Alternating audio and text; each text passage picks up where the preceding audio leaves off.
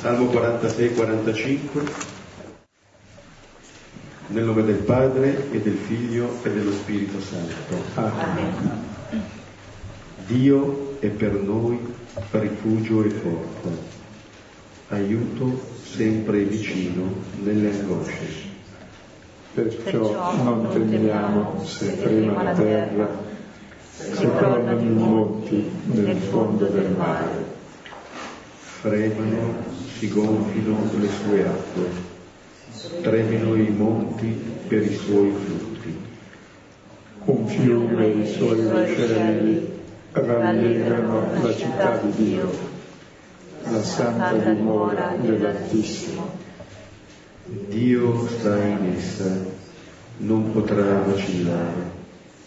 La soccorrerà Dio prima del mattino. Fremettero le genti e i regni si scossero. Egli tuonò, si sgretolò la terra. Il Signore degli eserciti è con noi. Nostro rifugio è il Dio di Giacobbe. Venite, vedete le opere del Signore. Egli ha fatto portenti sulla terra. Farà cessare le guerre sino ai confini della terra. Romperà gli archi e spezzerà le lance. Brucerà con il fuoco gli scudi. Fermatevi e sappiate che io sono Dio eccelso tra le genti, eccelso sulla terra. Il Signore degli eserciti è con noi, nostro rifugio è il Dio di Giacobbe. Gloria al Padre, al Figlio e allo Spirito Santo. Era nel principio e ora e sempre, nei secoli dei secoli. Amen. Questo salmo loda la presenza del Signore, la loda nella sua città, nella città santa, nel Tempio, ma non è che il Signore sia legato in maniera esclusiva a una città o al Tempio, di per sé la presenza del Signore è nel cuore di ciascuno, è chiamata appunto questa ad essere la santa dimora dell'Altissimo.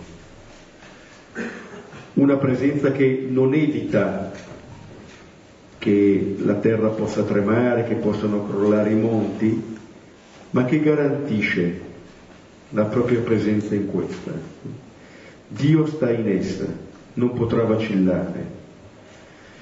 E ripete per due volte che il Signore degli eserciti è con noi, questo non è un inno alla violenza, gli eserciti e l'esercito delle schiere celesti, quelle che il Signore chiama a una a una per nome, tanto è vero che questo Signore fa cessare le guerre sino ai confini della terra,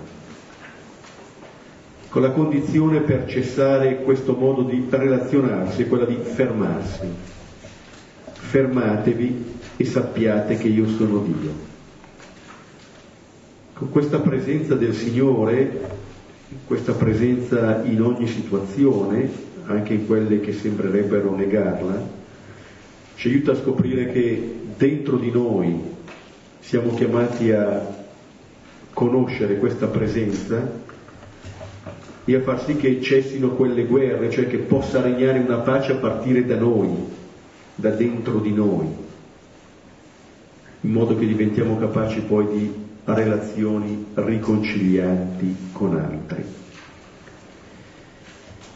Il Salmo ci introduce al brano di questa sera che è Marco 1, 21,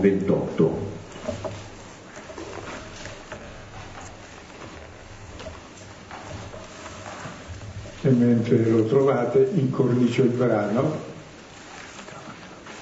Siamo alla prima giornata di Gesù, abbiamo visto l'appello, tempo finito, è giunto il momento, il regno di Dio è qui, convertitevi, credete al Vangelo, il suo appello della chiave di lettura di tutto ciò che avverrà nel Vangelo, che finisce il tempo vecchio, perché il regno di Dio è qui e comincia finalmente un mondo nuovo. E poi la volta scorsa abbiamo visto cosa vuol dire credere al Vangelo, non è avere due o tre idee in più, ma è seguire Gesù, questa persona che è il Vangelo, è il regno di Dio, come lui vive. E oggi vediamo il primo frutto, che poi sarà l'ultimo, cioè il programma di Gesù. Se segui lui cosa canta? E adesso vediamo nella prima giornata di Gesù, è proprio tutto il programma di tutto il Vangelo. Il primo è un esorcismo. Liberare dallo spirito del male. Trovare la pace, che è la cosa più difficile. Il bene e il male non sta nelle cose, le cose sono tutte buone, il bene e il male sta in noi, se facciamo il male. Ma che cos'è il male? Ecco, qui vedremo un po' cos'è il male e cosa vuol dire la liberazione dal male. E poi vedremo la volta prossima, una volta liberati dal male, saremo liberi per il bene e poi vedremo, si chiude la sera, la sera è il simbolo della morte, ma anche la morte non è più male, è illuminata da infiniti prodigi. Quindi nell'arco di, di un giorno, del, del, primo giorno di Gesù, abbiamo il programma del Vangelo, essere liberati dal male, essere liberi per il bene essere liberi anche da quell'ipoteca tremenda sulla vita che è la morte. Leggiamo il primo brano che è un esorcismo. Marco 1, 21, 28.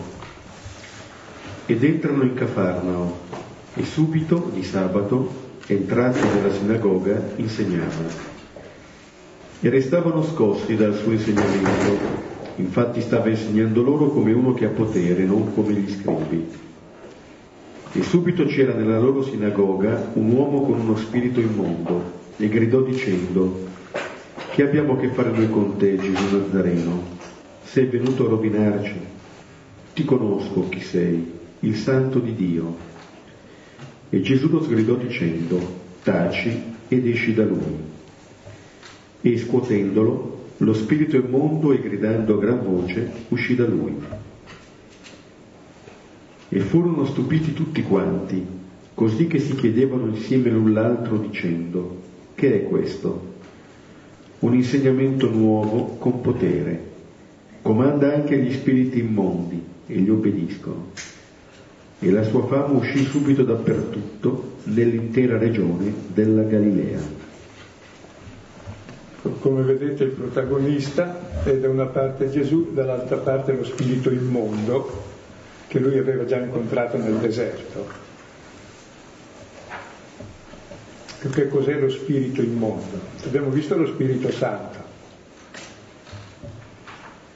che è quello che Gesù ha ricevuto quando si è messo in fila con i peccatori, solidale con i fratelli, e ha vinto le tentazioni del potere, dell'avere, dell'apparire, pieno di Spirito Santo. E ora cosa viene a fare? A dare a noi lo Spirito Santo lo spirito di Dio, lo spirito di vita. Però c'è un altro spirito anche, lo spirito immondo. Cosa vuol dire? Spirito immondo dice l'impurità, una vicinanza alla morte, a tutto ciò che sa di morte, non solamente alla morte fisica, anche questo direttamente, ma ogni forma di eh, tristezza, sfiducia, ripiegamento su di sé, mancanza di desideri, questo è un mondo che ha a che fare da vicino con la non vita. Proviamo a descriverlo un po' allora perché abbiamo esperienza di questo spirito immondo. Hai detto tristezza, sfiducia, paura, irripetezza, agitazione, oscurità, nulla ha senso, sprofondi nel vuoto, ma guarda che orribile come è fatto male il mondo, c'è nulla da fare, meglio nascondersi, anzi tanto vale fare il male perché è fatale. Abbiamo tutti esperienza di questo spirito che condiziona e ipoteca la nostra vita tremendamente ed è quello che in fondo impedisce le relazioni. E se notate il testo parla quattro volte di insegnare, nel Vangelo esce 50 volte, sempre detto di Gesù, tranne una volta dei discepoli quando vanno in missione, e non si dice mai cosa insegna, perché quel che insegna è ciò che fa, quel che capita qui è l'insegnamento, che uno prima aveva questo spirito, adesso non c'è più questo spirito. Cioè pensate che è bello essere liberi dallo spirito di angustia, di lite, Beh, tra l'altro i nomi, del, eh, i nomi del, dello spirito immondo è anche eh, il tentatore, quello che sempre ti tenta, ti, ti sta lì a, a far apparire bello, buono e desiderabile, quello che mancabilmente ti frega. E il male lo si fa sempre per questo. Poi una volta che hai fatto il male, cosa fa il male? Ti divide dagli altri il male. Il principio del male cos'è? È la menzogna che ti fa apparire bello, buono e desiderabile quello che non lo è. Una volta che l'hai fatto, una volta che pensi ai tuoi interessi, ti dividi dagli altri. E una volta che ti dividi dagli altri sei nella solitudine, sei nel vuoto, sei nel male, allora il diavolo è chiamato anche Satana, cioè ti accusa adesso che hai fatto il male, che ti sei separato da Dio e dagli altri, ti sei chiuso il tuo egoismo, adesso lo devi pagare. E continua all'infinito a fare il male proprio, prima la menzogna che ti adesca, poi è il diavolo ti tenta, poi il diavolo che diavolo vuol dire dividere, invece di metterti in comunione ti isola e ti chiude nell'egoismo. Poi una volta che sei egoismo, ognuno pensa a sé, se non ci sono io a pensare a me, e più pensi a te, peggio stai, e più ti isoli, e giù avanti all'infinito. Diventa il Satana l'accusatore, dice adesso sei fregato. Ecco, il problema è Gesù rompe questo meccanismo usando anche lui la parola l'insegnamento. Prima dico una cosa sulla parola poi andiamo lisci sul testo. Che la parola, se è vera, cosa fa? Uno che parla in verità comunica se stesso. Quindi si entra in comunione, quindi ci si capisce, quindi ci si dialoga anche nelle differenze e quindi ci si accoglie, accettando le differenze. E quindi nasce la comunione nella differenza, se no è la soppressione dell'uno e dell'altro che uccidersi, può uccidere.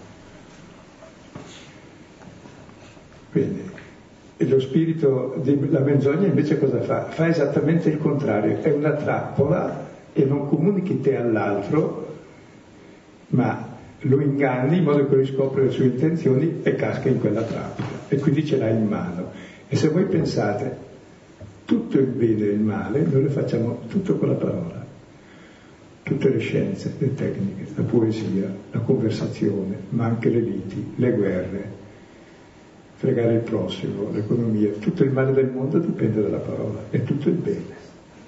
Quindi il problema è trovare quella parola vera, e vedremo adesso nella fattispecie del testo com'è, che ti libera da questa menzogna che ti chiude in te stesso, ti divide dagli altri e poi ti inchioda al tuo errore.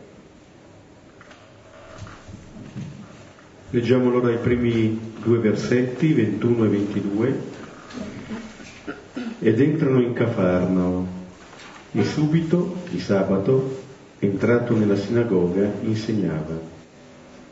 E restavano scossi dal suo insegnamento. Infatti stava insegnando loro come uno che ha potere e non come gli scribi. Ecco, entrano in Cafarnao, dove c'era anche Pietro, e cosa succede qui in Cafarnao? Allora, entrare in Cafarnao, innanzitutto la, è paese di questi che aveva chiamato, il paese di Pietro, eccetera. Marco mette in evidenza che entrano in quel luogo, in quel paese e poi entrano di sabato. Eh, come dire, dà alcune coordinate, entra nel paese di queste persone, entra di sabato, lì si incontra Gesù, cioè dove questa gente vive. Quasi paradossalmente non bisogna andare fuori a cercarlo in chissà quali luoghi particolari, in chissà quali tempi particolari. Non c'è bisogno perché viene lui, lì dove viviamo. E viene appunto in, in questo paese di sabato, allora sì, è una connotazione temporale, ma dice anche il sabato, il compimento della creazione. Lì ci incontra e entra nella sinagoga. Allora entra in questo paese, si reca nella sinagoga di questo paese. quel luogo dove si ascolta la parola, dove la si commenta, dove ci sono gli insegnamenti. Ecco, lì va Gesù, dove già gli altri in un certo senso si riuniscono, li va a trovare lì, li va a trovare con queste persone che lui ha appena chiamato. Ecco, allora, come si diceva prima, qua in questi due versetti per tre volte si parla dell'insegnamento. Gesù insegnava, ecco, senza dire che cosa, che cosa Gesù insegna, ma si dice innanzitutto la reazione che suscita questo insegnamento. Restavano scossi dal suo insegnamento. Uno dice, beh, chissà che cosa avrà detto, se rimangono scossi, perché non dice anche a noi quello che ha detto, in maniera che anche noi possiamo rimanere scossi. Invece tace su questo aspetto, o meglio, lo dice ma in altro modo, non dice quello che noi aspetteremo. Noi ci aspetteremo chissà quali eh, dottrine, eccetera, lì è la persona di Gesù, perché dice che stava insegnando loro come uno che ha potere e non come gli scribi. Allora c'è una modalità dell'insegnamento, che è l'insegnamento stesso. E pensavo anche no, che in qualche misura quando parliamo ognuno di noi insegna all'altro, no, gli dice qualcosa per farsi capire, che l'altro non sa se no è inutile dirglielo, se non altro comunica se stesso. Bene, c'è un insegnamento che è un'autorità, che è l'attributo di Dio e l'altro invece senza autorità, cioè che spiega. Cioè, avete mai sentito uno quando parla che chiacchiera dicendo niente e solo dicendo scempiaggini una dietro l'altra perché non vuole comunicare? Mm? È uno stordimento come anche la televisione, i giornali, no? Cui è uno che non esiste e diffonde in giro la... quando senti uno di quelle ti viene voglia di detestarlo, di ucciderlo, di mangiarlo, di stare a gioco e diventare scemo come lui cioè non comunica niente. Mentre se uno parla dicendo realmente ciò che è, ciò che pensa, la sua parola è con autorità, cioè lui parlando davvero comunica se stesso, o no? E davvero l'altro accoglie una novità, perché ognuno di noi è una novità, è figlio di Dio. E ciò che ci rende divini non è le, la scienza e le cose che diciamo, ma è creare comunione in quelle cose, cioè dire la verità di sempre. Questa è una comunicazione vera. Credo l'autorità di Gesù è quella della parola vera.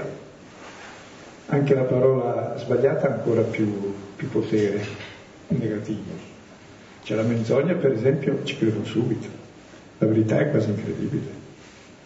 Menzogna basta ripeterla. Che l'errore è molto più facile della verità. Imbrogliare tira sulle maschere, è più facile che comunicare. Quindi capite che questa autorità in fondo non è altro che il modo di parlare. La parola in verità ha sempre autorità. Cioè, fa quel che dice perché dice quel che c'è. Mentre la menzogna dice quel che non c'è e distrugge. E crea divisione, confusione e, e, e morte.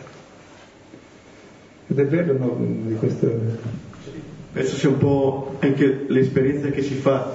Se qualcuno parla, si nota se anche lui è presente in quello che dice, per cui consegnando quelle parole sta consegnando anche se stesso o sta dicendo qualcosa di esterno che non interessa, ma se non interessa nemmeno lui non andrà a interessare nemmeno le altre persone.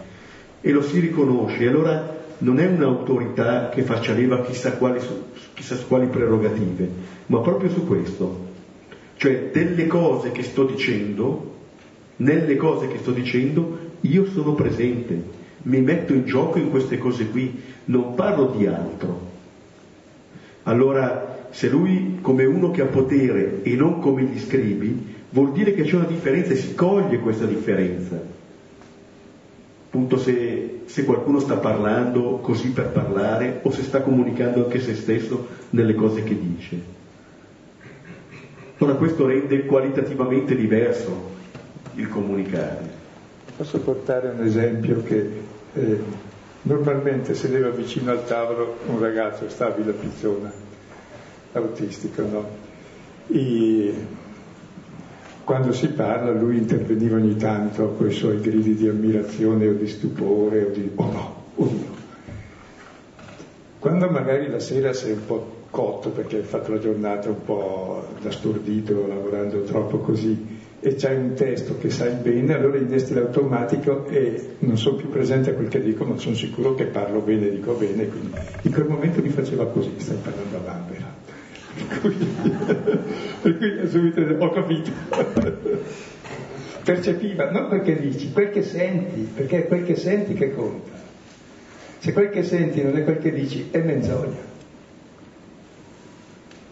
Penso che questo scuota, quando dice restavano scossi dal suo insegnamento, per questo. Io penso che faccia parte anche dell'esperienza che viviamo. Quando c'è qualcuno che parla, notiamo noi se sta dicendo qualcosa che lo... già lo scuote lui interiormente, per cui può scuotere anche me che lo ascolto, altrimenti non c'è una vera comunicazione. Perché penso che la vera comunicazione mette in relazione le persone che stanno comunicando. Questo è quello che avviene. Cioè Gesù entra in relazione piena con queste persone. Scusa, e adesso la relazione si chiama Spirito Santo, che è la relazione tra padre e figlio, è amore e comunione. L'altro è lo Spirito immondo, in relazione di divisione, che non mi interessa niente dell'altro, l'altro non mi dice quel che sente, parla doppio e mi inganna magari dicendo poi apparentemente grandi verità, però appunto andando contro la relazione, cosa che invece qui avviene, tanto che vengono colpiti interiormente da quello che Gesù dice, proprio per il modo con cui insegna. E cita la parola colpire, Marco ha solo un migliaio di vocaboli elementari, usa otto vocaboli diversi usati per 30 volte per indicare essere stupiti, meravigliati, colpiti. Per... Tanto è importante perché gli atteggiamenti quando uno parla sono due. Uno o resti lì perché dice oh guarda che roba, che interessante. Oppure la durezza di cuore, cioè io so già, mica mi frega, anzi, il giudizio, il pregiudizio. Per cui tagli la comunicazione, c'è la divisione, c'è lo spirito immondo, ci impedisce la comunione in ogni relazione. Quando uno parla io penso subito, ma io... Proprio il sapere entrare in questa relazione, in questo livello di comunicazione, il dire quelle parole che l'altro può capire, che toccano la vita dell'altro, questo fondamentalmente avviene. E avviene anche in questa sinagoga di Cafarno per cui c'è questo scuotimento a causa dell'insegnamento di Gesù. Notate però, nessuna parola viene detta di questo insegnamento, poi verranno dette alcune parole da Gesù ad una persona che si trova lì, ma si dice che, e si ripete che insegna e non viene detta nessuna parola di Gesù. Punto. Importante allora la meraviglia, dove non stupisci non capisci, lo sapevo già, vuol dire che capisci niente quello che sapeva già tutto, sono i capiccioni, no? senza visione dello Shrek, che è il cane che, segui, che segna il suo territorio. Vediamo i tre versetti seguenti da 23 a 25. E subito c'era nella loro sinagoga un uomo con uno spirito immondo e gridò dicendo che abbiamo a che fare noi con te, Gesù Nazareno? Sei venuto a rovinarci? Ti conosco chi sei, il santo di Dio. E Gesù lo sgridò dicendo, taci ed esci da lui. È un sabato normale, no? all'apparenza sembrava un sabato normale, cioè non avveniva niente, le persone che erano gli altri sabati erano lì anche quel sabato. E veniva anche il martedì a Villa Pizzone forse. Veniva anche alle greche, sì.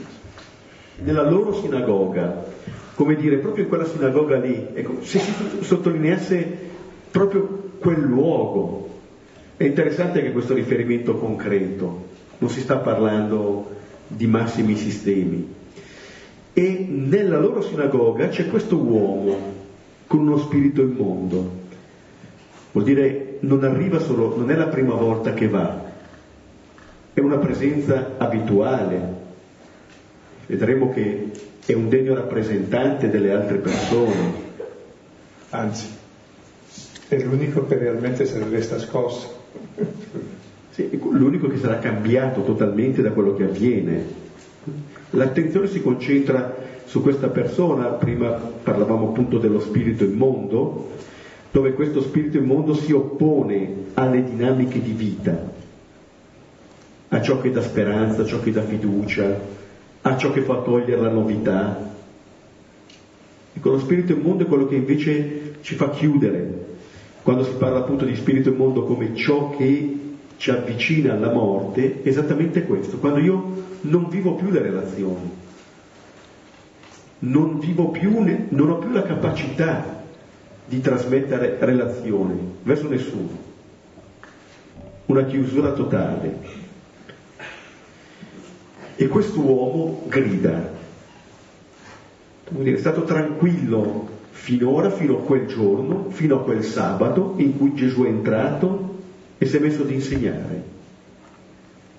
Allora l'insegnamento di Gesù lo scuote a tal punto che grida. E prima stava tranquillo, come mai? E stava tranquillo nella sinagoga.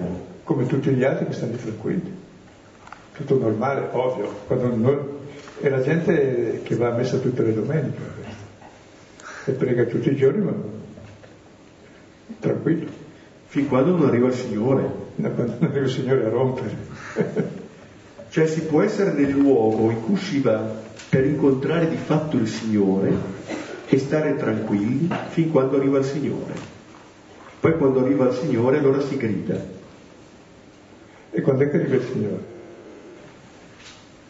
Sempre. Sempre. E quando è che capisci che arriva? Quando capisci che gridi, cioè che tu non lo accetti. Cioè, la prima parola di Gesù, il, il tempo è finito, il regno di Dio è qui, convertiti, vuol dire questo, vuol dire che in me c'è lo spirito del male, che devo cambiare direzione. Quella volta che lo prendo sul serio, mi capita come questo qui, detto, è enorme, non è per me il Vangelo, sarà per anime pie devote, sarà per chi è bravo, ma non per chi deve cambiare. Certamente non è per chi è nella sinagoga, per, per gli altri fuori, no? Per quelli che sono fuori, perché lui è stato tranquillo fino adesso. Eh, e per mio marito che non viene. Infatti il, questa persona, quest'uomo grida rivolgendosi a Gesù, che abbiamo a che fare noi con te, Gesù Nazareno, dove appunto parlando al plurale da un lato c'è questa forse identificazione anche del male, con, di questa persona col male, del fatto che c'è una identità qui in crisi, è molto acuta questa, questa osservazione, infatti dirà anche rovinarci, non a rovinarmi. C'è questo strano modo di esprimersi di questa persona che dice però la, la propria realtà che tra l'altro parla, è il male che parla in lui e si dà nel noi, è io diviso, va bene, ma proprio si identifica, io mi identifico col mio male, e il mio male mi dice noi siamo alleati, io sono il mio male, lasciami stare, perché mi scocci. Bene, ogni volta che leggi il Vangelo sentirai che ti scoccia, perché ti vuole liberare dal male. Anzi, la frase che c'entri con noi eh, sarebbe che c'è me e te, che era una formula di alleanza. E spiego, quando due re si alleavano, come c'è in Genesi 15 anche Abramo con Dio, si squartano degli animali, poi i due re o i due alleati, capitolo passano in mezzo e dicono e chi trasgredisce l'alleanza finisca così squartato. E quando capitava che uno era attaccato da un altro re o da un altro brigante, allora mandava a chiedere soccorso al suo alleato, l'altro rispondeva che c'è tremete, lo sai, non sto tranquillo, siamo alleati, quindi vengo. Quindi Satana dice a Gesù che c'è tremete, ma non sai che io e Dio siamo i migliori alleati? Sai che la gente va in chiesa per tenere buono Dio, fa le offerte così sconta i suoi peccati? cerca di placare l'ira di Dio se non va all'inferno, ma non sai che la gente in fondo ti venera perché pensa che tu sia onnipotente, sei giudice, sei tremendo, li condanni. E sai che grande servizio ho reso io alla religione? Tutte le chiese che vedi più o meno le fatte per merito mio. Eh.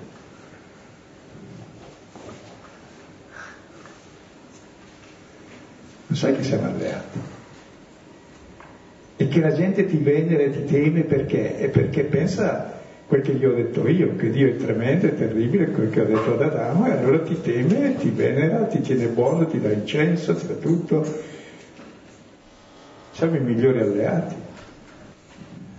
Tanto che appunto dice sei venuto a rovinarci. Questa è l'immagine di questa persona che frequenta la sinagoga, che ha ascoltato eh, la parola, gli insegnamenti e l'idea che si è fatto del Signore e di qualcuno che ci vuole rovinare. Appunto si diceva, è l'immagine diabolica che di Dio viene presentata dal serpente in Genesi 3. Pensare che il Signore sia colui che vuole la nostra rovina. Certamente non ci vuole come Lui. È invidioso della nostra felicità e brama la nostra rovina. Questo è quello che dice questa persona, il male presente in questa persona, in quel luogo. Non avviene all'esterno, chissà quale luogo, no, no, persona che frequenta la sinagoga, ha questa immagine di Dio. Cosa, quando andiamo in chiesa diciamo sempre a Dio, ascoltaci Signore, ascoltaci Signore, che se non ci ascolta chissà cosa ci fa. E quando diciamo sia fatta la tua volontà, oh Dio, chissà cosa vorrà. È diabolica questa immagine. E Gesù è venuto a liberarci dalla falsa immagine di Dio, perché poi l'uomo vuole essere come Dio, vuole essere come quel Dio che è padrone di tutte, che domina tutti, che giudica tutti, condanna tutti, tiene sotto i piedi tutti e tutti servono al suo egoismo. Quindi Gesù è venuto a sdemonizzare l'immagine di Dio e questo è il Vangelo. Prima era il demonico, che ancora lavora dentro di noi, perché poi il nostro modello di uomo realizzato è ancora quel tipo di Dio. Queste sono infatti le parole anche del serpente alla donna. Presenta un'immagine diabolica e poi dice di essere come quel Dio lì, ma quel Dio che presenta lui. E allora su questo, quando invece arriva Gesù e insegna, allora saltano questi meccanismi, perché si è in presenza appunto di un'immagine ben precisa di Dio che scardina quelle che sono le attese. E allora se si pensa che sia un Dio a nostra immagine e somiglianza, è quel Dio che in un certo senso raccoglie le nostre frustrazioni, e allora le proiettiamo su di Lui perché vorremmo essere così noi, e vediamo che Lui non è così, non è come ce lo immaginiamo. Siamo chiamati ad accogliere questo Gesù, non a buttargli addosso quello che noi pensiamo debba essere Dio. E allora questa immagine che noi abbiamo va in rovina, ma invece di accettare questo diciamo che Lui è venuto a rovinarci, Lui è venuto a farci del male. Ma questa è la menzogna che accompagna sempre, addirittura per il popolo di Israele, quando viene liberato anche lui da, dall'Egitto, dirà è per farci morire in questo deserto che ci ha liberato dall'Egitto. Veramente un'immagine, non solo sei cattivo, ma sei anche perfido, perché sei venuto a liberarci per, fare, per, farci morire poi nel deserto. Ma questa è un'immagine eh, che, spesso, che, ci portiamo dentro anche a livello di, di, cose che si dicono, eccetera, dell'attesa quasi della punizione se, se si fa qualcosa. Ma queste sono immagini nostre e sono immagini diaboliche che ci portiamo dentro. E guardate che c'è gente che parla più dell'inferno che di Dio, eh? perché rende di più l'inferno. Se segui noi sei salvato, come se Dio fosse uno che ti condanna e ti... Cioè, è venuto proprio a liberarci da quello che intendiamo come religione, cioè quel Dio che tutte le religioni affermano e quel Dio che tutti gli atei negano, gli atei negano e giustamente, non esiste, è Satana, è la menzogna su Dio. Ed è morto in croce Gesù per dire che Dio era diverso, è uno che dà la vita per i peccatori. per salvare tutti i perduti, tutti quelli che non credono che Dio sia così. E quando dice, per esempio Giovanni 3,14, dice come eh, Mosè alzò il serpente di bronzo nel deserto per guarire quelli che erano morsi dal serpente, simbolo del serpente della Genesi, così bisogna che il figlio dell'uomo sia innalzato sulla croce. Cioè solo quando vediamo Dio sulla croce comprendiamo che il serpente ha mentito. E lì vediamo la verità di Dio, uno che ti ama di un amore assoluto. Allora capisce chi è Dio e chi sei tu. Allora cambi la tua immagine di Dio ma anche l'immagine dell'uomo. Quando il figlio dell'uomo sarà elevato sulla croce, conoscerete io sono, cioè Dio. Giovanni 8:28, così anche lo dice Giovanni 31 seguente, quando il figlio dell'uomo sarà innalzato, attirerò tutti a me, quando io sarò innalzato. E sarà espulso il, cap, il principe di questo mondo, cioè Satana si è posto al principio come Dio del mondo. E la croce è la sdemonizzazione di Dio. Dio non è più Satana, che stava in cielo prima, è espulso. E perché le ultime parole che dice questa persona, che dicono ti conosco chi sei, il santo di Dio, è una formula, è corretta. Questo indemoniato a un esame di cristologia prenderebbe 30 lode. Gesù è il santo di Dio. Sa bene il catechismo, ecco, perché non fa teologia. Ecco, perché non fa teologia anche il catechismo benissimo. La questione però è totalmente diversa. Cioè io posso dire delle cose esattissime riempiendolo di un contenuto totalmente errato pensando che quel Gesù lì sia un demonio, perché quello che gli ha appena detto, sei venuto a rovinarci. Tu sei il santo di Dio e sei venuto a rovinarci. Con quale Dio ha preso familiarità questa persona frequentando la sinagoga? Eh quel Dio normale che tutti abbiamo, ma anche gli atei, non è perché siamo, abbiamo catechisti bravi che abbiamo questa immagine di Dio, ma anche gli atei che non hanno avuto catechismo hanno questa immagine di Dio. Cioè vuol dire che davvero è poco originale. E penso che qui forse ci sia anche la grande risorsa, la grande possibilità dell'insegnamento di Gesù, proprio perché non insegna con le parole, ma insegna con la sua persona è l'unico modo con cui farsi conoscere davvero, in cui non possiamo più dire noi delle cose, ma accogliere questa persona. Così come l'hanno accolta i primi quattro, anche adesso sta vedendo che cosa su- succede a questa persona, cioè che cosa è chiamato a succedere anche a quelli che hanno seguito Gesù, a questa grande liberazione che avviene. Ascolta, mi colpisce ancora questo C, noi, C, cioè questa identificazione tra il male e il suo cliente, che si ritiene lui ormai il male, cioè è normale così, scusa. È la mia identità, mi rompi la mia identità. Guardate che siamo tutti così, eh? quando uno mi vuole un po' aprire nuovi orizzonti, togliere fuori dalle mie pature, non sei venuto a rompermi. Sì ma non è lui che parla, è l'altro io che parla. Vorrebbe il contrario, perché ognuno vuole la felicità e la vita. Questa identificazione col male, Gesù in fondo non fa altro che dissociare il male dal malato.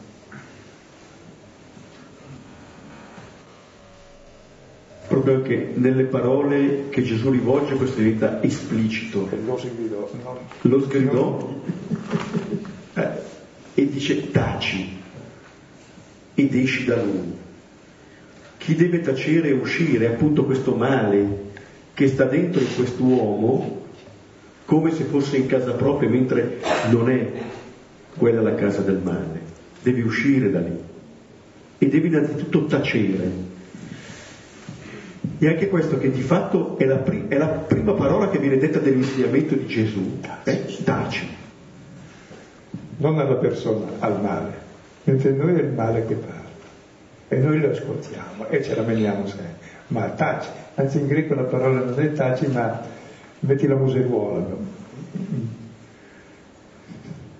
Come se dovesse appunto interrompere questo modo di parlare, di dire, ma anche questo modo di vedere la vita, questo spirito immondo. Tutto vero.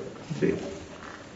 Questo è un, è un parlare che fa vedere come uno può vivere. Che cosa vede una persona così? Vede solamente il male, ma in un certo senso diventa quasi familiare con questo, non lo sconvolge, lo sconvolge quando arriva il Signore, questo lo fa sconvolgere. Ma guardate che è così normale, non è nulla di strano, è normale, molto umano, molto umano, anzi diabolico, satanico. Cioè tutti siamo, ci chiudiamo nelle nostre patrugne e, e quello diventa il nostro assoluto. È il mio interesse, è, è, il mio mal di testa, è la mia sensibilità, vale più del mondo che crolla non crolla, ognuno pensa a sé. Cioè, cioè non è nulla di strano questa chiusura, che la parola viene a scocciare, perché la parola vera crea relazione, comunione, mi toglie dal guscio, mi toglie da, quel, da quell'ingessatura che mi teneva, togliete un'ingessatura non ingessata da 2000 anni, 4000 anni. Eh no, mi, mi toglie la mia difesa, la mia... No, guarda, si sta meglio. E poi esci da lui. Questo è che è rientrato, non sei originario sì. sei abusivo. sei abusivo, ma anche come dire c'è quella parola che in Genesi 3 veniva presentata quasi come esterna del serpente, adesso è, è dentro, rischiamo di portarcela dentro questa, questa parola e, ed è chiamata ad uscire. Vuol dire che quello non è il suo luogo, vuol dire che questa è una liberazione, è un esodo, tirar fuori il male che c'è dentro non tanto tirarci fuori da, da chissà quali luoghi di male, ma tirarlo fuori, quello che, quello che c'è. Questo è l'esorcismo, si diceva appunto, la liberazione da questo male. Ed è la possibilità che il Signore dà di essere noi stessi. Gesù ridona a questa persona la verità di se stessa, ridona l'uomo a se stesso, come uomo libero. Si è partiti pensando che quest'uomo conoscesse chi era Dio e adesso stiamo vedendo che è questo Dio che conosce chi è l'uomo. Colui che in un certo senso non ha dentro di sé questo male, non appartiene alla verità dell'uomo, appunto, è arrivato dopo, si è insinuato dopo, minando la relazione con Dio, ma anche la relazione con gli altri è tutto eh, un insieme, un ordine di relazioni che questa parola demolisce per ricostruire su altre basi. C'è Giovanni 8:32 dice, se voi dimorate, dice Gesù, cioè state di casa nelle mie parole, stiamo lì, conoscerete la verità e la verità è il contrario della menzogna che Dio ci è padre, noi siamo figli, Lui ci ama e noi siamo amati. E questo vi farà liberi. Se no il nostro padre, e, risponde, ma noi siamo già liberi, siamo figli di Abramo, no? Il vostro padre è l'omicidio e il mentitore fin dal principio. Cioè noi abitiamo nelle nostre parole di menzogna, nei nostri problemi, nelle nostre cose, come se quelle fossero l'assoluto. Non invece nella verità delle relazioni che ci sono. Dio mi vuole un bene finito, io mi posso voler bene e posso anche voler bene anche gli altri. Mica ho bisogno né di ringraziarmi Dio né di ringraziarmi gli altri. Si stabilisce finalmente rapporti di libertà, non di schiavitù reciproca. E, è tutto il programma perché cambia radicalmente la vita. Tra l'altro, l'esorcismo è l'unico miracolo mai riuscito perché degli altri ne fa solo uno per tipo, tranne il cieco lo fa due volte perché ha un senso particolare, l'illuminato che vede la realtà, perché noi vediamo i nostri pensieri. No? Gli esorcismi invece ne fa quattro e sono sempre più duri e la croce è l'ultimo esorcismo poi, tra l'altro. E nell'ultimo resta come morto e deve risorgere quello che è esorcizzato, per dire che il male è duro a uscire. Ed è una lotta per tutta la vita, anche Gesù ha dovuto lottare contro il tentatore fino alla fine. E se ricordate l'unica volta che Gesù dice la parola Satana nel Vangelo di Marco, ricordate dov'è? Pietro perché nelle tentazioni no, perché non appare, non dialoga. Con Pietro, che l'aveva riconosciuto, ah tu sei il Messia, tu sei il Cristo, subito dopo lo chiama, mettiti dietro di me, Satana. Perché non pensi secondo Dio, ma secondo gli uomini, quindi non è che pensi nulla di strano, pensi quel che pensano tutti. C'è questo pensiero autoreferenziale. E anche la religione è autoreferenziale. Per esempio chi è cristiano e pensa che tutti devono essere come noi se non facciamo le crociate, e, o... Ebbene, non pensi secondo Dio, ma secondo Sarce. Dietro di me Sarce pensa come pensano tutti gli uomini. Quindi è nulla di diabolica, è qualcosa di molto normale. Vediamo gli ultimi versetti, da 26 a 28. E scuotendolo, lo spirito immondo e gridando a gran voce uscì da lui. E furono stupiti tutti quanti, così che si chiedevano insieme l'un l'altro dicendo, che è questo? Un insegnamento nuovo con potere comanda anche gli spiriti immondi e gli obbediscono e la sua fama uscì subito dappertutto nell'intera regione della Galilea. E qui cominciamo a capire la novità. E la novità eh, uscì da lui, il male, e finalmente è libero. La novità è la libertà. Eppure in mezzo ce n'è di cose. Eh? si dice che scuotendolo, proprio l'immagine della, eh, di una lotta e gridando a gran voce. Cioè, c'è questa lotta, c'è una lotta. È come se questo spirito eh, facesse resistenza a lasciare quest'uomo. Vorrebbe stare lì. E viene scacciato da una parola come dire, nella misura in cui io riesco ad accogliere questa parola di Gesù, taci ed esci da lui, se questa parola entra non c'è spazio per l'altra parola. Cioè, a quale parola do fiducia? È venuto così in Genesi 3, è chiamato da, a, ad accadere anche per ciascuno di noi. Di chi mi fido? Di questo Signore o di quel Dio che mi presenta il serpente. Ecco, se accolgo questa parola di Gesù, questa parola libera dal di dentro, dall'interno.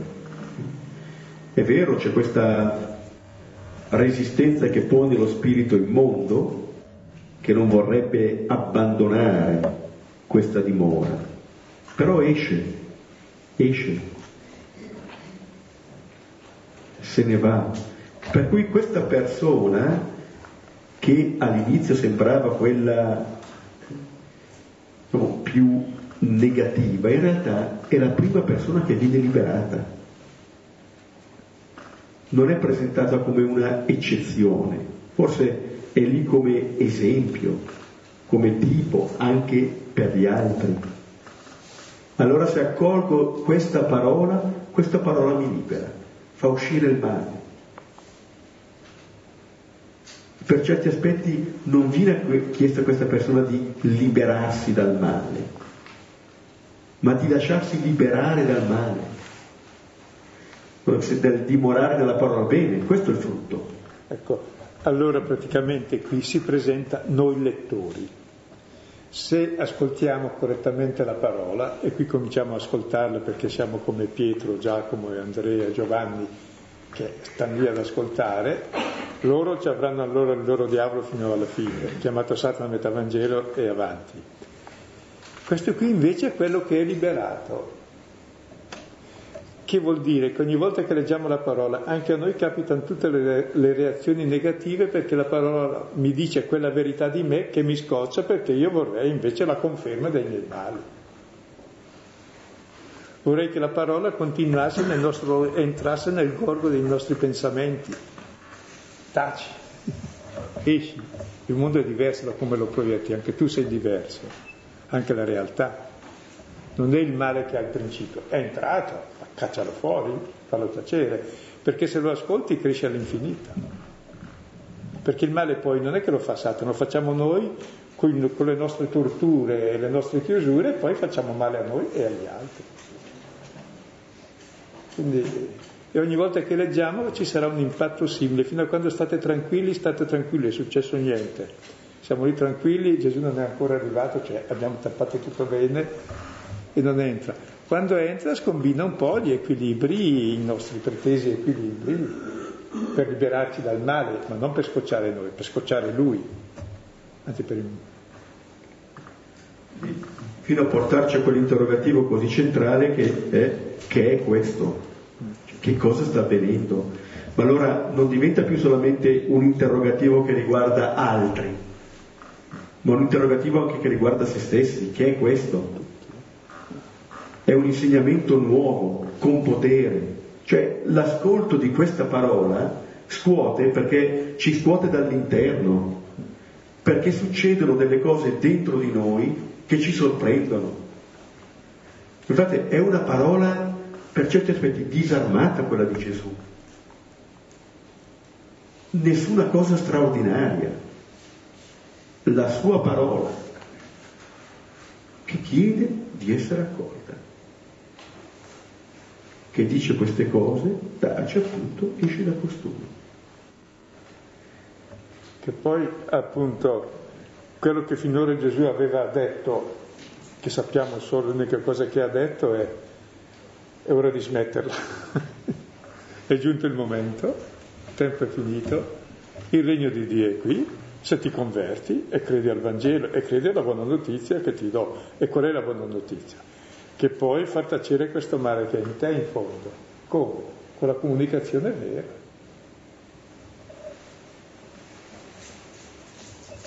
Non cercando conferme di quel che penso, di quel che voglio io, né negli altri, né in Dio, né per tenermeli buoni, per ringraziarmi. Non c'è da ringraziarsi nessuno, siamo tutti graziati e siamo tutti amati. E allora c'è semplicemente di esprimere la verità di ciò che siamo e questo ci rende non, non è una cosa compiuta subito, eh? c'è tutta la vita per questo, perché questa uscita del male dura tutta la vita, però è un cammino progressivo, è quello che Sant'Ignazio chiama il discernimento, no?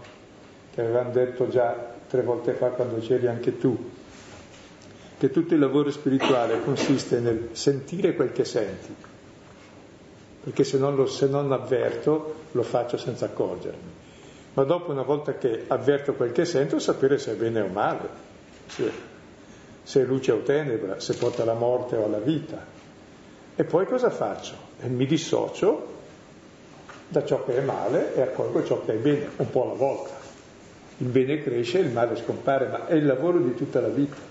E tutto il lavoro spirituale è proprio questo dissociarsi dal male che parla a nome mio e anzi vuole identificarsi con me e io mi identifico con lui.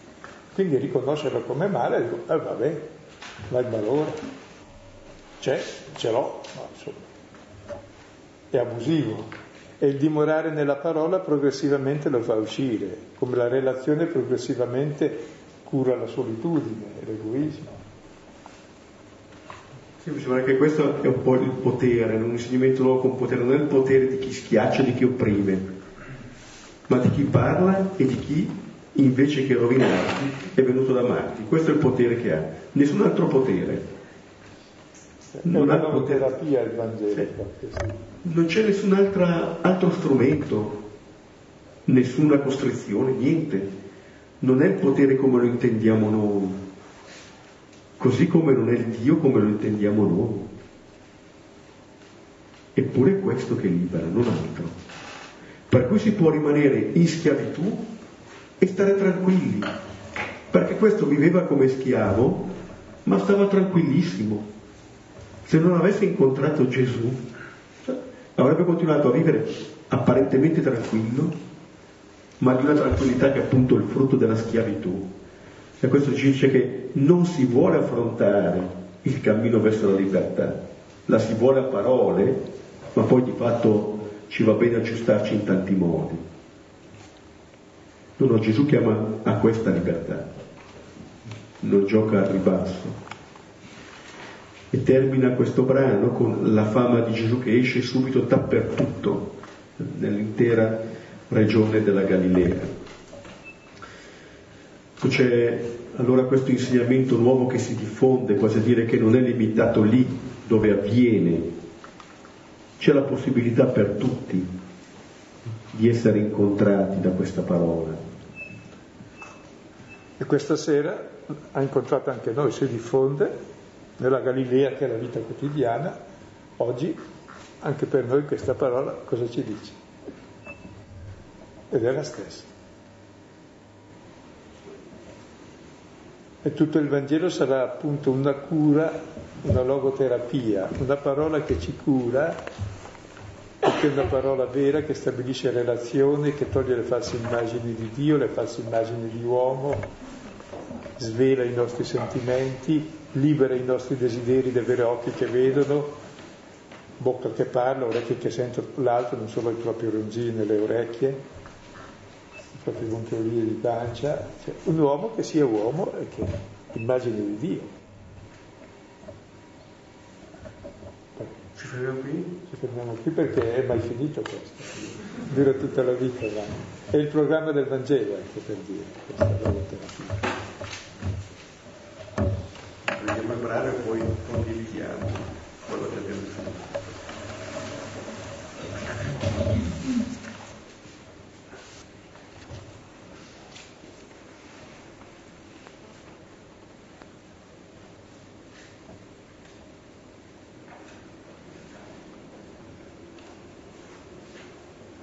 leggendo anche, tenete presente una cosa generale che vale per qualunque libro si legge, modo particolare per questo libro, per il Vangelo. Ecco, qui il protagonista, si segue sempre un protagonista nel testo, qui il protagonista è Gesù, che fa o dice qualcosa per qualcuno. Quel qualcuno non, mai, non ha mai nome. Sono io che leggo, mi fa da specchio cioè quello che fa quello cieco che guarisce, lo zoppo che cammina, quello liberato dallo spirito del male, sono io se lo voglio. Cioè è il dono offerto anche a me come a tutti gli altri, mi fa da specchio. E con non identificarsi con Gesù che va a liberare dal male, o Gesù che muore in croce, grazie a Dio è morto lui per me, non io per lui, se no... Noi siamo l'altra parte che riceve e allora questa identificazione proprio ti fa camminare. E sarebbe il catechismo, invece di fare catechismi che sono delle idee astratte, come fare dei muri a secco con pietre immaginarie, stanno su benissimo, non posso crollare perché non esistono. Questo invece ti narra la tua storia, nella storia di questo che ti fa da specchio, e vi accorgete che queste chiusure ce le abbiamo dentro tutti, perché viene a scocciare ma mi tortura questo, io stavo così bene prima, stava bene quando si stava peggio, ma cosa vuole da me? Non mi lascia in pace? No, guarda, vuoi che tu sia libero, che tu esca dal guscio. Allora c'è sempre Gesù che fa X per non X, fa camminare lo zoppo, vedere il cieco, libera dallo spirito mondo all'immondo. Quel X sono io, quel non x che può diventare x.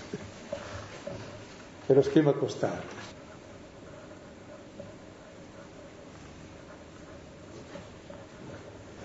Io pensavo, cioè mi chiedevo, eh, quando Gesù è in dialogo con, con, con, lo spirito del male che dice eh, c'entri con noi Gesù Nazareno, eh, sei venuto a rovinarci. Eh, io sento che um, cioè, magari noi ci portiamo dentro lo spirito del male che sicuramente è in contrasto con la verità, con la verità di vita che, che Gesù vuole portare.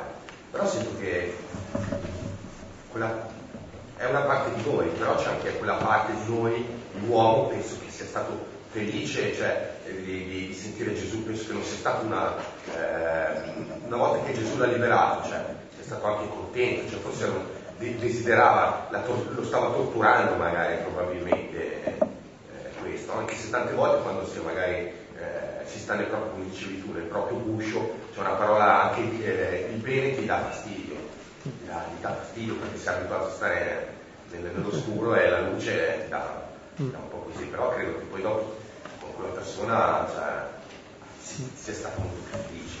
Ecco, poi però è vero, qui siamo all'inizio del Vangelo, il Vangelo del catecumeno, chi ancora non ha fatto un cammino.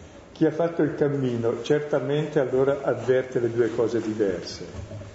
E proprio chi ha fatto il cammino eh, gli può capitare di peggio, crearsi delle illusioni, delle autosufficienze, io sì che sono bravo, gli altri un po', e tante altre cose, insomma, quando si va di meno in meglio che può capitare il peggio, cioè è più sottile, ti tenta sotto forma di bene. Tant'è vero che tutte le divisioni nelle chiese sono tutte a fin di bene, anche nelle famiglie, quando hai ragione diventi tremendo, distruggi l'altro, per meglio aver torto sei più modesto, più recettivo. Cioè, quelle volte che siamo nel giusto siamo più tremendi, cioè siamo tentati in modo sottile per stare attenti. Comunque avvertiamo le resistenze, no, almeno.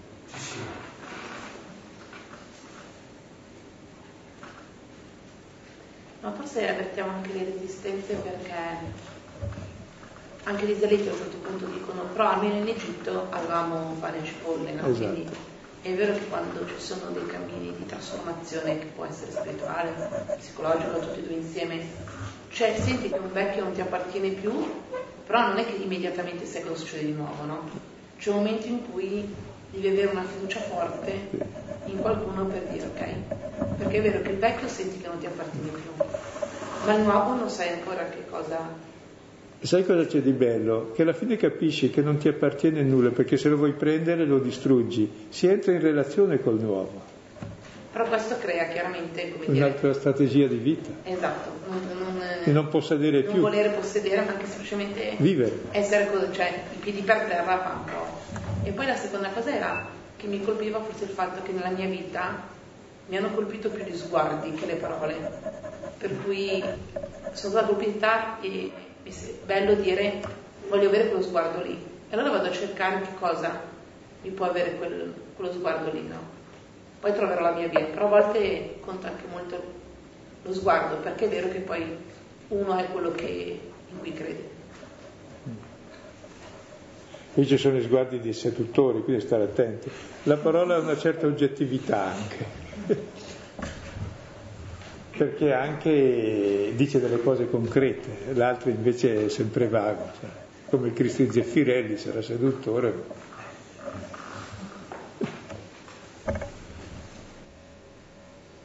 A me non dice niente.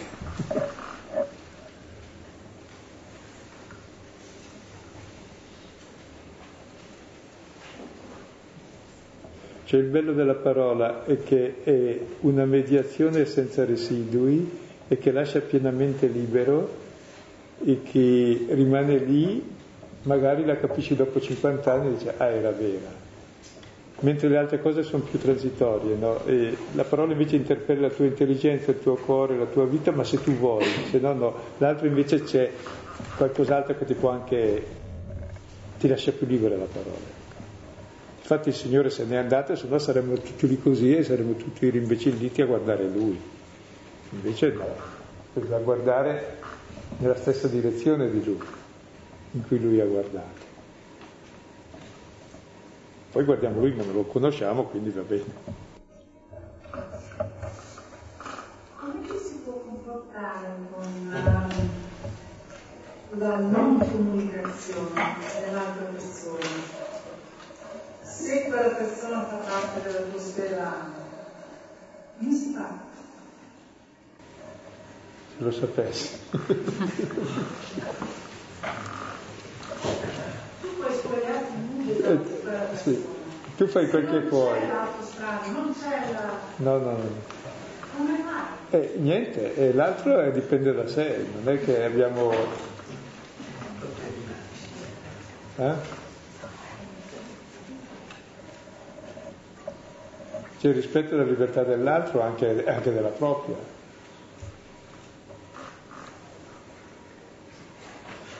Questo si può fare perché la mia vita non dipende dall'altro, tutto sommato. C'ero prima di lui, ci sarà anche dopo di lui, che la nostra identità è l'amore che già abbiamo ricevuto, che ci ha preceduto. E questo ci permette un'identità che può aprirsi senza distruggersi. Se no mi distruggono. Se, se fallisco il bersaglio perché quello non mi accoglie, eh vabbè, dai, non è la fine del mondo, non è, non è obbligato a accogliere me, magari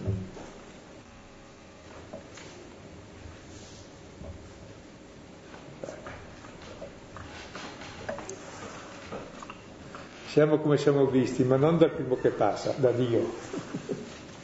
E poi l'altro se mi guarda male sarà strabico, come vuoi.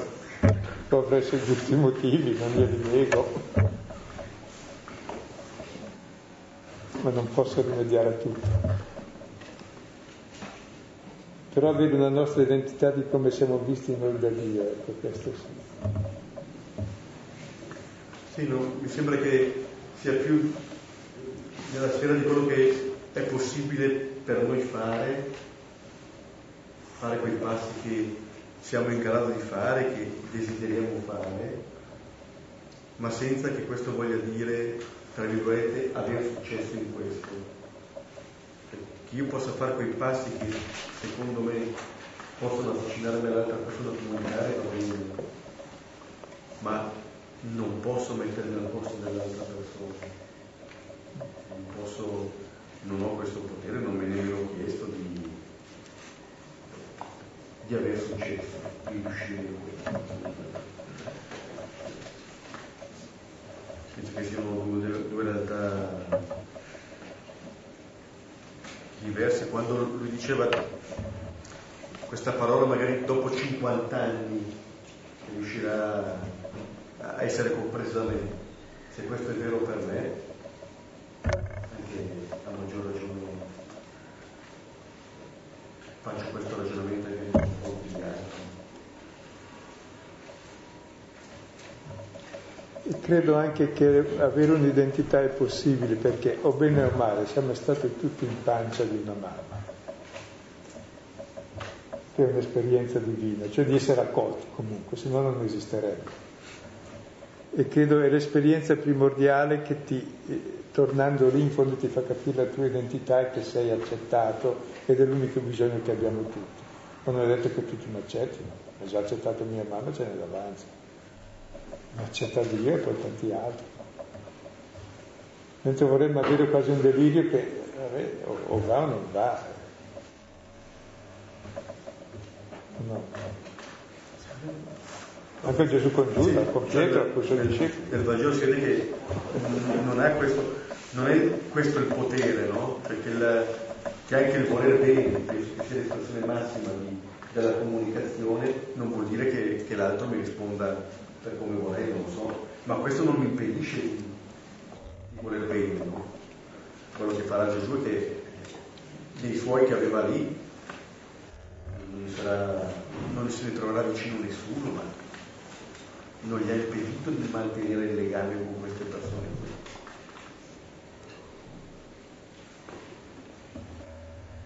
Un altro conto è voler bene sposarsi, eh, che è un'altra cosa, che allora ci deve essere la reciprocità, che è il simbolo divino, che in qualche misura, eh, una certa esperienza, l'abbiamo tutti.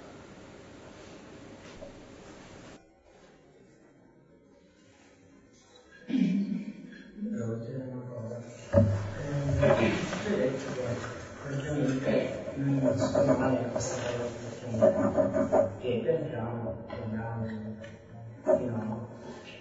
possiamo diciamo, abbandonarla, quindi non farla più nostra.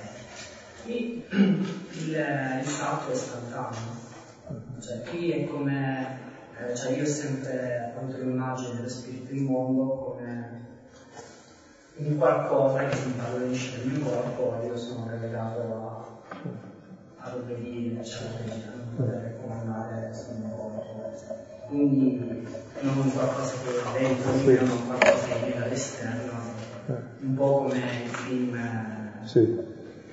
E quindi non, cioè, non capisco perché questa differenza.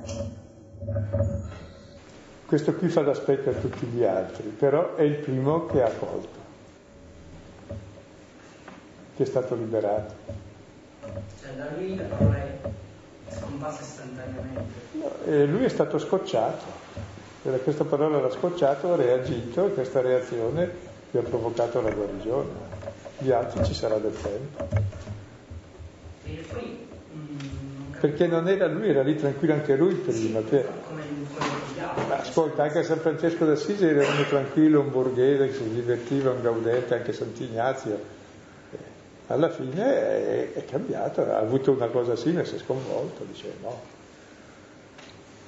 Vabbè, anche lì c'è un cammino, Sì. Francesco c'è un suo cammino. Sì, ma però c'è stato il momento in cui ha cambiato e è stata una lotta, ecco, anche per lui certamente. E poi un'altra cosa, ehm, cioè, mi stupiva come gli altri che stavano nella sinagoga come, come hai detto te erano simili a questo che è stato liberato, si riconoscevano lo spirito enorme. Dopo però, non prima. Prima era con loro, non poteva entrare in sinagoga con quello spirito immondo. Eppure c'era.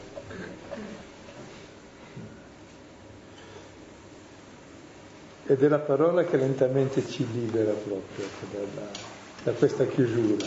Loro, gli altri, non saranno riconosciuti che era cambiato, soltanto perché ha... Ah no? E beh, sì, sì, sì. Cioè si è comportato come gli ossessi dei film e poi era una persona tranquilla. Vedremo gli altri esorcismi, sono molto più pittoreschi. Ancora. Scusa, ma cioè, a me non sembra che questo sia particolarmente semplice, è curvato. Sì, però è scosso, sbattacchiato e gli altri di più. Questo qui è solo grida, ora sei venuto a torturarci, a rovinarci e poi aspetta, eh. E gli altri invece addirittura molto di più. Eh, cosa fa? Vediamo. Perché sono varie cose. Si mette a gridare, che c'è tra me e te? Sei venuto a rovinarci. Gesù sgridò, chiudi la bocca e esce, lo scuote, grida a gran voce. Cioè, c'è una... c'è qualcosa Non di... so, ma a me viene in mente in questo pezzo, proprio pari pari, eh, la leggenda del Santo Inquisitore. No? Quando lui dice sei venuto ancora a rovinare. Sì, sì, è lo stesso. Sì, sì, Abbiamo messo tutto questo tempo per sì. sistemare le Sì, cose. sì, sì, sì, ma è lo stesso, l'aveva preso da Cioè, qui. se eh. fosse qui ora sarebbe la stessa. Chiaro, è in sinagoga di sabato, è a Villa Piccione il martedì sera questo. questo. Non è in buon lavoro. che non la domenica. Cioè ogni volta che accostiamo la verità c'è uno scuotimento di tutte le nostre falsità. Se no perdiamo tempo e ci inganniamo gli uni gli altri e non c'è vera relazione, non c'è mai fraternità e non c'è mai la nostra identità. È un cammino, eh, è, è messo all'inizio per dire che avviene ogni volta. Ogni volta o hai meraviglia e allora ti scuoti e allora cambi un po', oppure dici, "Boh, niente, mai. Mm. Infatti tutti restano stupiti quelli che vedono, ci siamo noi, perché quel problema tocca anche a me. Sono scosso anch'io adesso. Sarà ciò che viene ogni lettura di ogni brano mi dà questo scuotimento per liberare il mio desiderio di libertà. Vedremo adesso progressivamente i vari passi, ecco, questo è globale. E poi vedremo che andando avanti e sono sempre più duri perché la lotta, prima di perdere, ce ne vuole. Ma qui si vanno parlando, si mette un po' in discussione in pratica, no? Perché accetta un dialogo, il male un po'. È costretto. Perché è, è costretto, Esatto. cioè proprio esplode il male. Davanti, davanti alla verità eh, la menzogna è scoperta, perché il male è menzogna e la menzogna non vuole essere rovinata. E allora cerca di terrorizzare, cerca di terrorizzare ma non ce la fa. non ce la fa, dice taci, perché tira Il museruola. fatto che esca è un bene, Sì, a sì, questo sì. punto. Sì, sì, è bene che la sua esca. identità in pratica, no? Esatto, Accetta- deve uscire. eh, deve uscire. negli apostoli non è ancora uscito, uscirà. Scusa. Mi viene da pensare, se ho capito bene, che questo qui alla fine era l'unico che magari ha, ascoltato, Eh sì. e proprio perché ha ascoltato Eh sì. che, Che gli è capitato che gli è capitato, di no? reagire. Eh, Sì, sì. viene da guardarlo in modo positivo, Sì, sì, sì, sì. sì. Ma vedete che il Vangelo poi è sempre così di fatto, che parla dei circostanti, ma eh, sono loro che devono capire che, to- che tocca a loro. Poi quando usa la parola sgridare e minacciare, è sempre usata con i demoni o con i discepoli. Col mare, Col mare in tempesta, che è ancora simbolo del... E poi, dice, poi Pietro e poi i discepoli ancora, sì. Sì, perché se non lo ascoltiamo mai esce fuori, sì. che non ci viene di Sì. essere contaminati. E ciò che vediamo all'esterno ci può fare da specchio per dire, ah, anch'io sono così. E allora può venire anche a me questo. Ogni racconto è fatto per farmi da specchio, questo volevo dire. Nella misura che mi fa da specchio parla di me, si narra di me questa favola. E allora posso chiedere, interagire, voglio e chiedo che faccia anche a me questo. E diciamo? Sì, il prossimo incontro sarà martedì 14 dicembre. Padre nostro,